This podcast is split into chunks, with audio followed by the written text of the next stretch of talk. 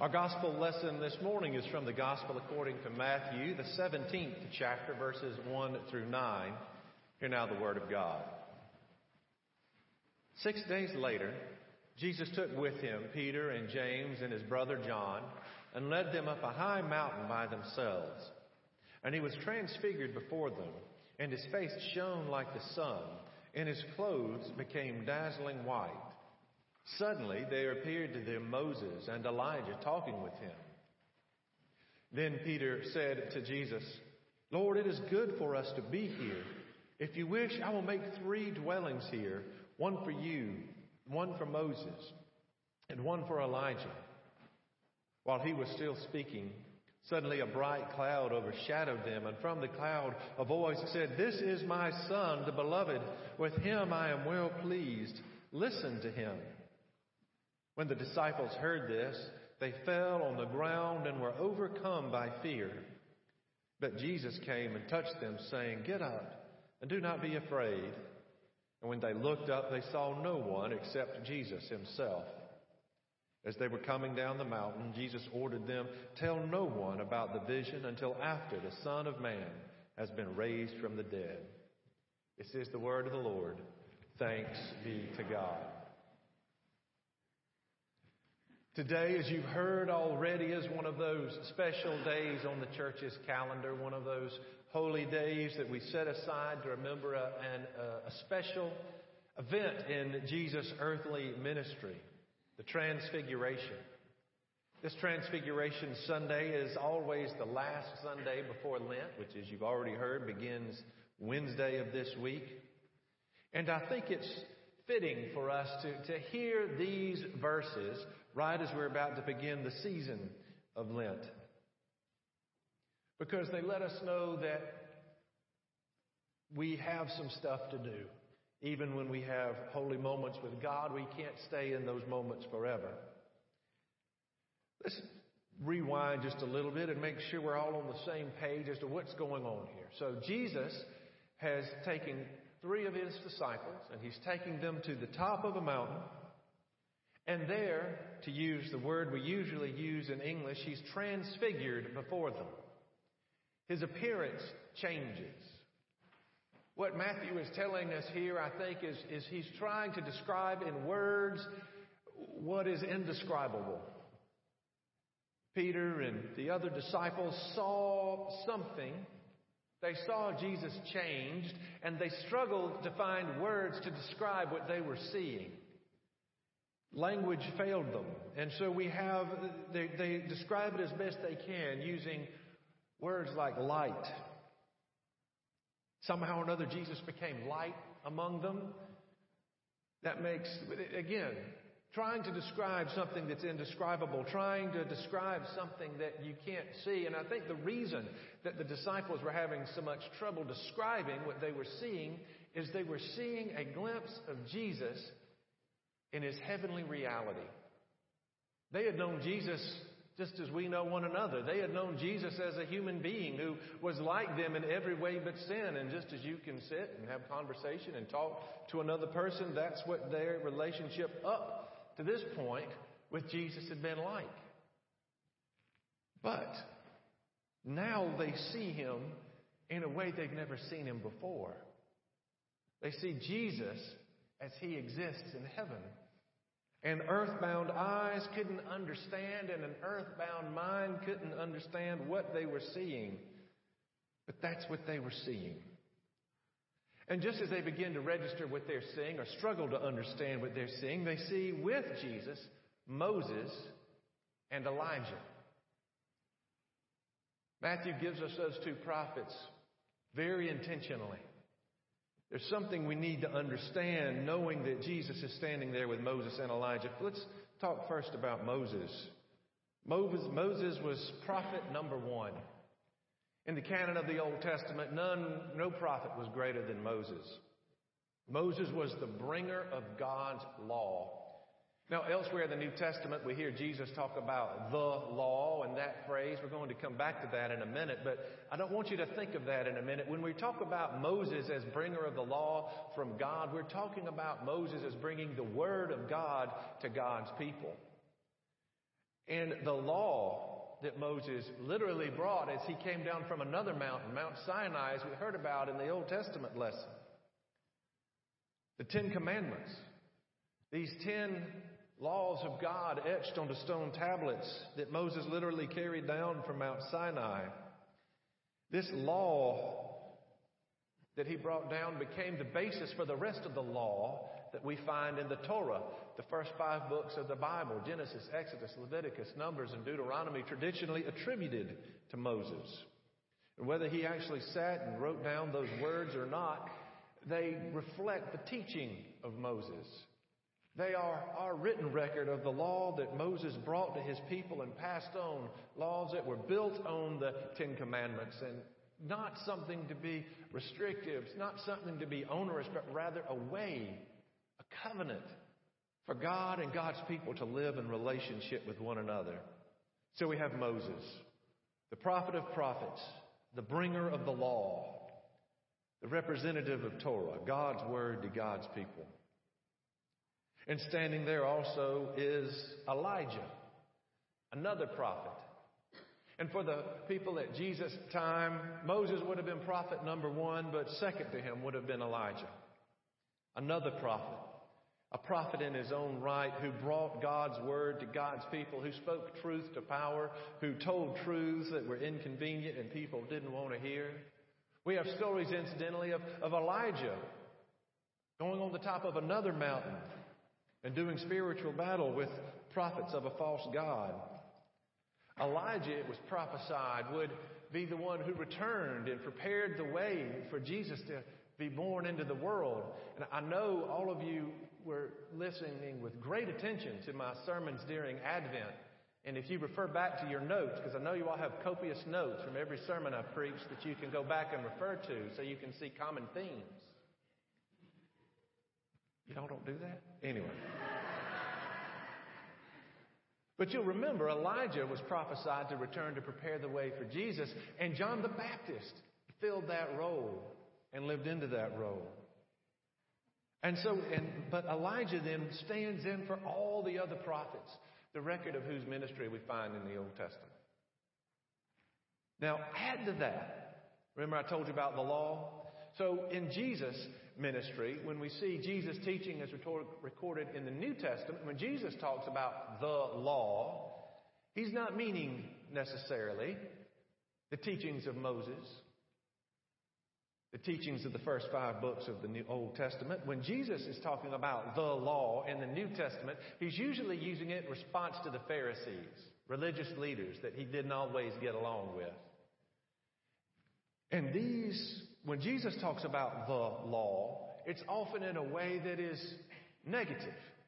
And what he's doing when he does that, he's not saying these parts, these teachings that we find in the Old Testament are wrong. What he's saying, he's talking about that which has been added to God's Word in the Torah. He's talking about the Pharisees who, through the years, have added more and more rules, and so that it's no longer about a covenant relationship with God. Instead, it's about legalism and it's about rules of right and wrong that are difficult to keep and used to judge people and talk about who's in and who's out. So Jesus talks about the law in a negative way, but then he talks about the law and the prophets. Now, when Jesus says the law and the prophets elsewhere in the New Testament, that's coded word for the Old Testament. That's Jesus talking about the law, which would be the first five books, the Torah, Genesis, Exodus, Leviticus, Numbers, and Deuteronomy. And the prophets being most of the rest of the Old Testament. I'm not going to try to name all them because there's a bunch of them and I'll get them out of order. But they're there. So when Jesus says the law and the prophets, he doesn't say, I came to replace the law and the prophets. He says, I came to fulfill the law and the prophets. The, the prophet's ministry and all the moral teaching embodied in the law was leading up to Jesus coming into the world. So we have here Moses representing the law. We have Elijah representing the prophets, and we have Jesus, the fulfillment of the law and the prophets, representing the gospel itself. I don't know if the disciples would have had all this in mind in the moment, but it seems to me that as they told the story, and it's the way Matthew wrote it down, that that's what we should take away from it. So they see all this going on, represented there before them, in heavenly reality, in a way that they couldn't comprehend.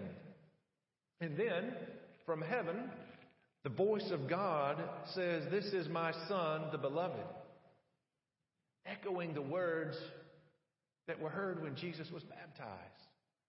When Jesus was baptized by his cousin John the Baptist, those same words were spoken from heaven by God. This is my son, the beloved. And they hear those words again, the voice of God claiming who Jesus is in that moment in the middle of transfiguration. And then God says something he didn't say before. He says, Listen to him. This is my son. Listen to him. I think it's interesting in that moment. What does Peter do as soon as he starts trying to figure out what's going on? He says, Lord, I've got it all figured out. We're going to build three huts one for you, one for Moses, one for Elijah, and we'll just stay up here forever. He just starts talking, and it's almost as God is saying, Hush, Peter, and listen. Listen to him. My grandmother was fond of reminding me that I had one mouth and two ears, which meant I should listen twice as much as I talked. A lesson I've yet to learn. But, but God says here, in reference to Jesus, listen to him. In response to Peter's wanting to stay up on the mountaintop there, Jesus says, No, we can't. We've got work to do. We could stay up here and have this incredible spiritual experience, which it no doubt is. Imagine being with Jesus on earth and experiencing Him as He is in His resurrected heavenly glory. And then having to go down from the mountain, but Jesus says that's exactly what we have to do. Moses and Elijah are gone. Jesus is back to normal. They walk down off the mountain. Jesus says, We've got stuff to do down there. And I say it's fitting to read these verses right before Lent because the Transfiguration holds for us this tension between Jesus in glory on the Mount of Transfiguration and this Lenten journey which brings us toward the cross atop Mount Calvary where Jesus died. And Jesus brings that to mind in the closing verse of this reading when he tells the disciples not to talk about it, not to share what had happened until after his resurrection. By speaking of his resurrection, Jesus necessarily calls to mind his death, and so that the joy of transfiguration is juxtaposed over and against the pain of the cross. The path to the glory of the empty tomb, to Jesus living in the way that the disciples saw in the transfiguration, could not come to pass without the pain of Jesus' death. We're familiar with, we aren't we, the idea that pain can lead to joy. If we have our eyes on the prize of some goal, of something we're trying to achieve, and emboldens us to do the hard things to get through, even if the present is awful, knowing the goal can make working toward it easier and bring a degree of peace and comfort in the process. Have you ever been on a journey that seemed long and was long and was difficult, but the destination made the trip worthwhile? Jesus here, in mentioning his resurrection, is, is reminding the disciples and through the pages of Scripture, reminding us that what we are approaching, what God is bringing us toward, is wonderful, is glorious, is embodied in the idea of resurrection, is embodied in the idea of a transfigured Jesus, but that heavenly reality can't be right now. It's a glimpse of what we may be working toward, but that we're not yet there, and in that process of being drawn toward that, there's something for us to do. We have to come down from the mountain and live in the now with the certainty and reality of what's coming, but live in the now nevertheless. Knowing the future reality, the joy on the other side of pain can make possible to do make it possible for us to do hard things here and now. That's a relatively minor example, but maybe one you might be able to relate to in a way that's a little more real. I was thinking about this and I was reminded of my seminary experience. I went to uh, Emory for seminary in Atlanta, and I was not, it took me a little while to figure things out that that's where I was supposed to be going. And so it was a little more than three years out of college before I uh, started Emory. And as I started that fall, and I knew this is what God had for me to do, I knew it was what I needed to do. I, I knew, but I don't know if, but I, I needed to figure out how to make it happen in a way that worked. Being three years out of college, I'd already, you know, accumulated some responsibilities and obligations. Ellen and I were married by that point. We didn't have children yet, but I needed to figure out how to make life work from a practical standpoint if I was going to go to seminary. And so I did what was very common in those days. It's not as common now, but when I was in seminary, it was very common to serve a student appointment, meaning you would have a, church part time and then go to school while serving a little church part time. I had two churches both of you, some of you have heard me talk about them before in Abbeville County. Now, I don't know if y'all are real good at geography, but if you're in seminary in Atlanta and you're serving two churches in South Carolina, I don't know if y'all know Atlanta's on the other side of Georgia too. It's about 150 miles, but that was just about as close as they could get me to Atlanta and keep me east of the Savannah River. So I'm serving these two little churches. I'm driving back and forth weekly, Sunday evening or Monday morning, driving to Atlanta. Friday evening, Friday morning, coming home, doing it all over again. We had an apartment in Atlanta. We had a, a parsonage that we were blessed to have in the little town where the bigger church was. Notice I said bigger, not big. But we were blessed in that appointment. We were blessed by our time in Atlanta. Ellen had a job in Atlanta, so her job was not dependent on the academic year. So while I was in, in the summers back in South Carolina trying to uh, cram into three months stuff I should have been working on for nine months for these two little churches, Ellen is still commuting back and forth to Atlanta. And we knew it was going to be hard going in. We knew it was going to be difficult. We knew it wouldn't all be fun. But from the very beginning, we said to ourselves, we can do anything for three years. Three years. We could do anything for three years. In moments of grief, we would just, and, and tiredness and driving 150 miles back and forth one way, we'd say to one another, we can do anything for three years. We were focused on graduation day. Just get the diploma and go home. And finally, that's what happened. And it was over. And I was now on a full-time appointment sitting at a desk one day and I realized I have all these extra hours in the week. And I don't know what to do with it. Am I done something wrong? Am I underemployed? Do I need to go find more work to do? Do I need to, what's going on here? And I, reflected on that experience and I'm like, you know, that was not a really smart thing we did. At least from human standards, it, it, we, we, we created this three year lifestyle that was wholly unsustainable. But we did it focused on the goal, focused on the end. If you can just get to the end of three years, all will be fine. And we did, and it was. If we stay focused on where we're going, if we stay focused on whatever goal we've set, it can make the difficulty of getting there bearable. Jesus is getting at this idea when he says to the disciples, We can't stay up here, we've got work to do. And make no mistake, I love mountains. I love the mountains. One of my favorite places is at Table Rock, at Table Rock State Park. And the hike to the top of Table Rock is 2,000 vertical feet. Maybe some of you have made that trek. And it's popular, but it's not easy. If you look at any hiking guidebook, it says it classifies it as strenuous to very strenuous. And I'm not a super fit hiker. But I've learned that if I just keep putting one foot in front of the other and don't sit down for too long, because if you sit down for too long, chance it reduces the likelihood of you standing up. But if you just keep going, if you just keep walking, If you just keep putting one foot in front of the other, when you get to the top, it's worth it.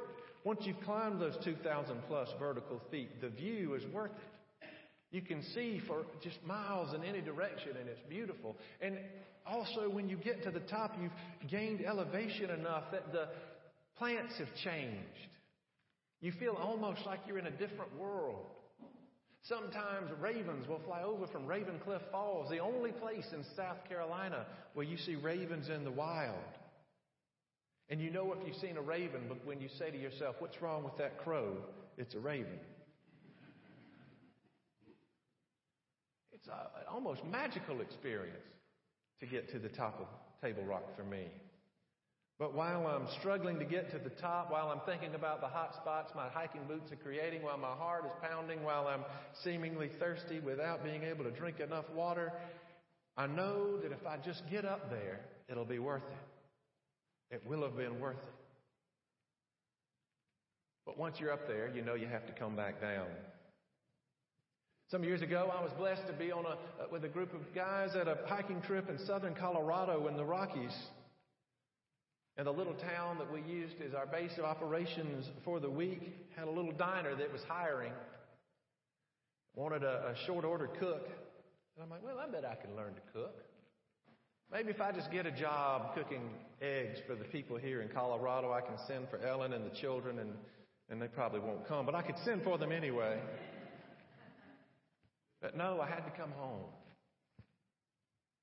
We've had those moments we want to cling to, whether, whether they're a, a, moment like I've described, whether it's a spiritual moment. We've had those, those moments that we don't want to let go of, that we wish we could just keep and keep forever, but we can't. We have to get back to the real world. The disciples have had these moments on the mountaintop. They don't want it to end, but it has to.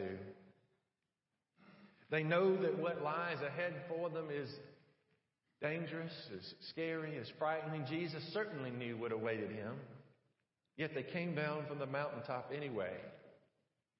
Because to put, to, to paraphrase what Jesus says, we have work to do. We can't just stay here. We have to go down into the valley and do the hard work that God has given us. Now, we can live in the valley and work in the valley in the light of God's promises, knowing what God is drawing us toward. We can remember and cherish that experience of Jesus. He's telling them with a light filled, resurrected, eternal, heavenly existence, like what Peter and James and John saw on the mountaintop. But Jesus says, for now, we've got to go down there and we've got work to do. And he says the same thing to us. We've got work to do. We have a God given mission to be about. We as individuals and we as church. And so let's let Jesus say those same words that he says to the disciples to us. Let's get at it. Will you pray with me? Almighty God, as you sent your Holy Spirit on those who have prophesied, so send it afresh on us that we too might speak your word of truth and be about the work of your justice. Give us the wisdom and power to move down from the mountaintops of seeing your face and into the world which is in need of your mercy. Make us your instruments. Lord, as we rejoice in being a gathered community here in your presence, we're mindful of those today who stand in need. So, Lord, we pray for those who are in need of healing. We pray for those who are suffering emotionally. We pray for those who mourn. We pray to all of them that you grant your peace. And Lord, we pray that one day we might dwell with your Son in glory forever. For we pray in his name. Amen.